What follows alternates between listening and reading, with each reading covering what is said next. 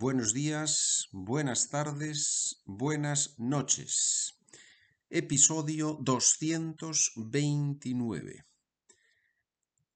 ¿Qué vamos a aprender? ¿Qué vamos a ver en este episodio?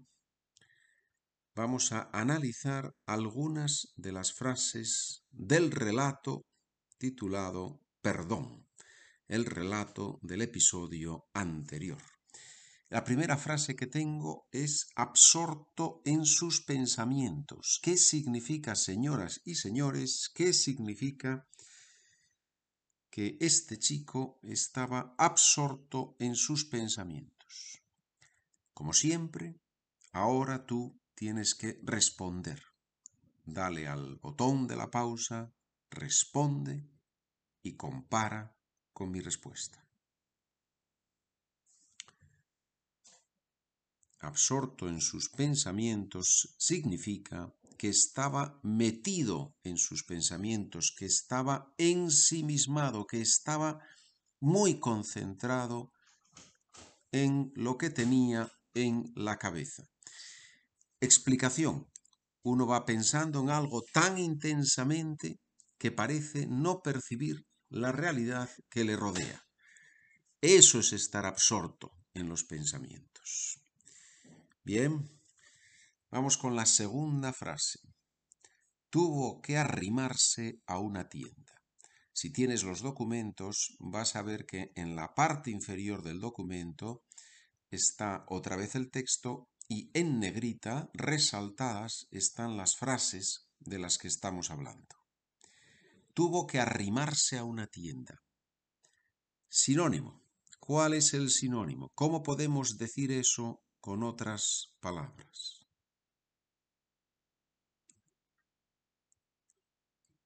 No le quedó más remedio que acercarse a un establecimiento. No le quedó más remedio. Es una forma de expresar obligación. No le quedó más remedio, no tuvo otra solución, no tuvo otra posibilidad. Es el verbo arrimar, arrimarse. Hay una expresión que se usa mucho en español, hay que arrimar el hombro. ¿Qué significa hay que arrimar el hombro? Hay que ayudar. Es una expresión para decir que uno tiene que apoyar a los demás. Apoyar, echar una mano, colaborar, todo eso, todo eso está en la expresión hay que arrimar el hombro. Se arrimó a su tía cuando ya lo había perdido todo. ¿Qué significa aquí se arrimó a su tía? No significa que ayudó a su tía. No, no, no, no. Al contrario, se fue a su tía a pedir ayuda. ¿sí? Se juntó, se fue cerca de su tía. Eso es lo que arrimarse significa. La expresión arrimar el hombro es otra cosa. Tiene el significado de ayudar. Bien. Número 3. Se hallaba en un hospital. Ya sabes que si quieres recibir los documentos, tienes que suscribirte al podcast Spanish for Beginners Easy y entonces recibes todos los documentos del Easy y los documentos a partir del 176 de este podcast.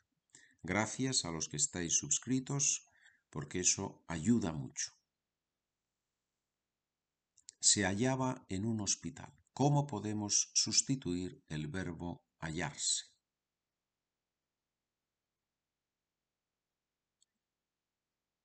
Encontrarse, estar. Frase.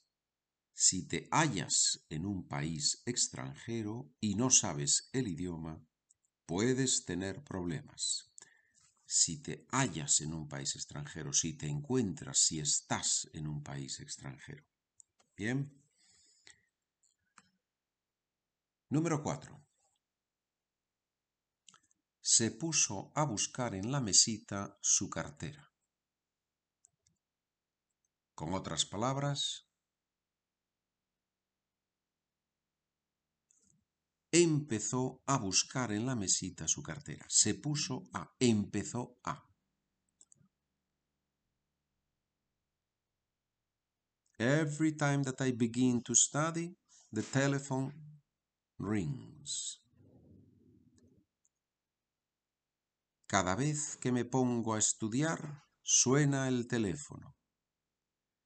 ¿Qué le dice una madre al niño todas las tardes? ¿Cuándo te vas a poner a hacer los deberes de una vez? ¿Cuándo te vas a poner a hacer los deberes? ¿Cuándo vas a empezar a hacer los deberes? De una vez significa ya, en este caso. ¿sí? Número 5. En vez de preguntar qué le ha pasado. En vez de. Instead of. En español, un sinónimo de en vez de. En vez de ir de vacaciones en julio, voy a ir en agosto. En lugar de ir de vacaciones en julio, voy a ir en agosto, en vez de en lugar de. Y ahora viene un punto de gramática que se usa muchísimo en español. En el texto tenemos la frase lo único que le preocupa es su cartera y su móvil. Lo único. ¿Qué es lo único? La única cosa. Lo único es el pronombre neutro, lo más el adjetivo, y no hay sustantivo. Y esa expresión, lo más adjetivo, la usamos continuamente. Lo mejor sería vernos en un café. Lo mejor. The best possible thing. Lo mejor. Lo increíble es que tu coche siga funcionando. Lo increíble es que tu coche siga funcionando. Continúe funcionando. Lo increíble. The incredible thing. The unbelievable. Lo increíble es que tu coche siga funcionando. Lo interesante es que nadie haya dicho nada. Doble negativa en español. Lo interesante es que nadie haya dicho nada. Lo interesante el aspecto que es más interesante, pero lo sintetizamos con lo más adjetivo. ¿De acuerdo, señores? Creo que en este capítulo, en este episodio, tienen muchas cosas pequeñitas, pero importantes. Espero que las disfruten, que las escuchen, que las trabajen y si tienen alguna pregunta, pueden escribirme spanishwithpedro at gmail.com. Muchas gracias por escuchar. Buena mañana, buena tarde, buena noche, buen día, buena vida. Adiós, señores.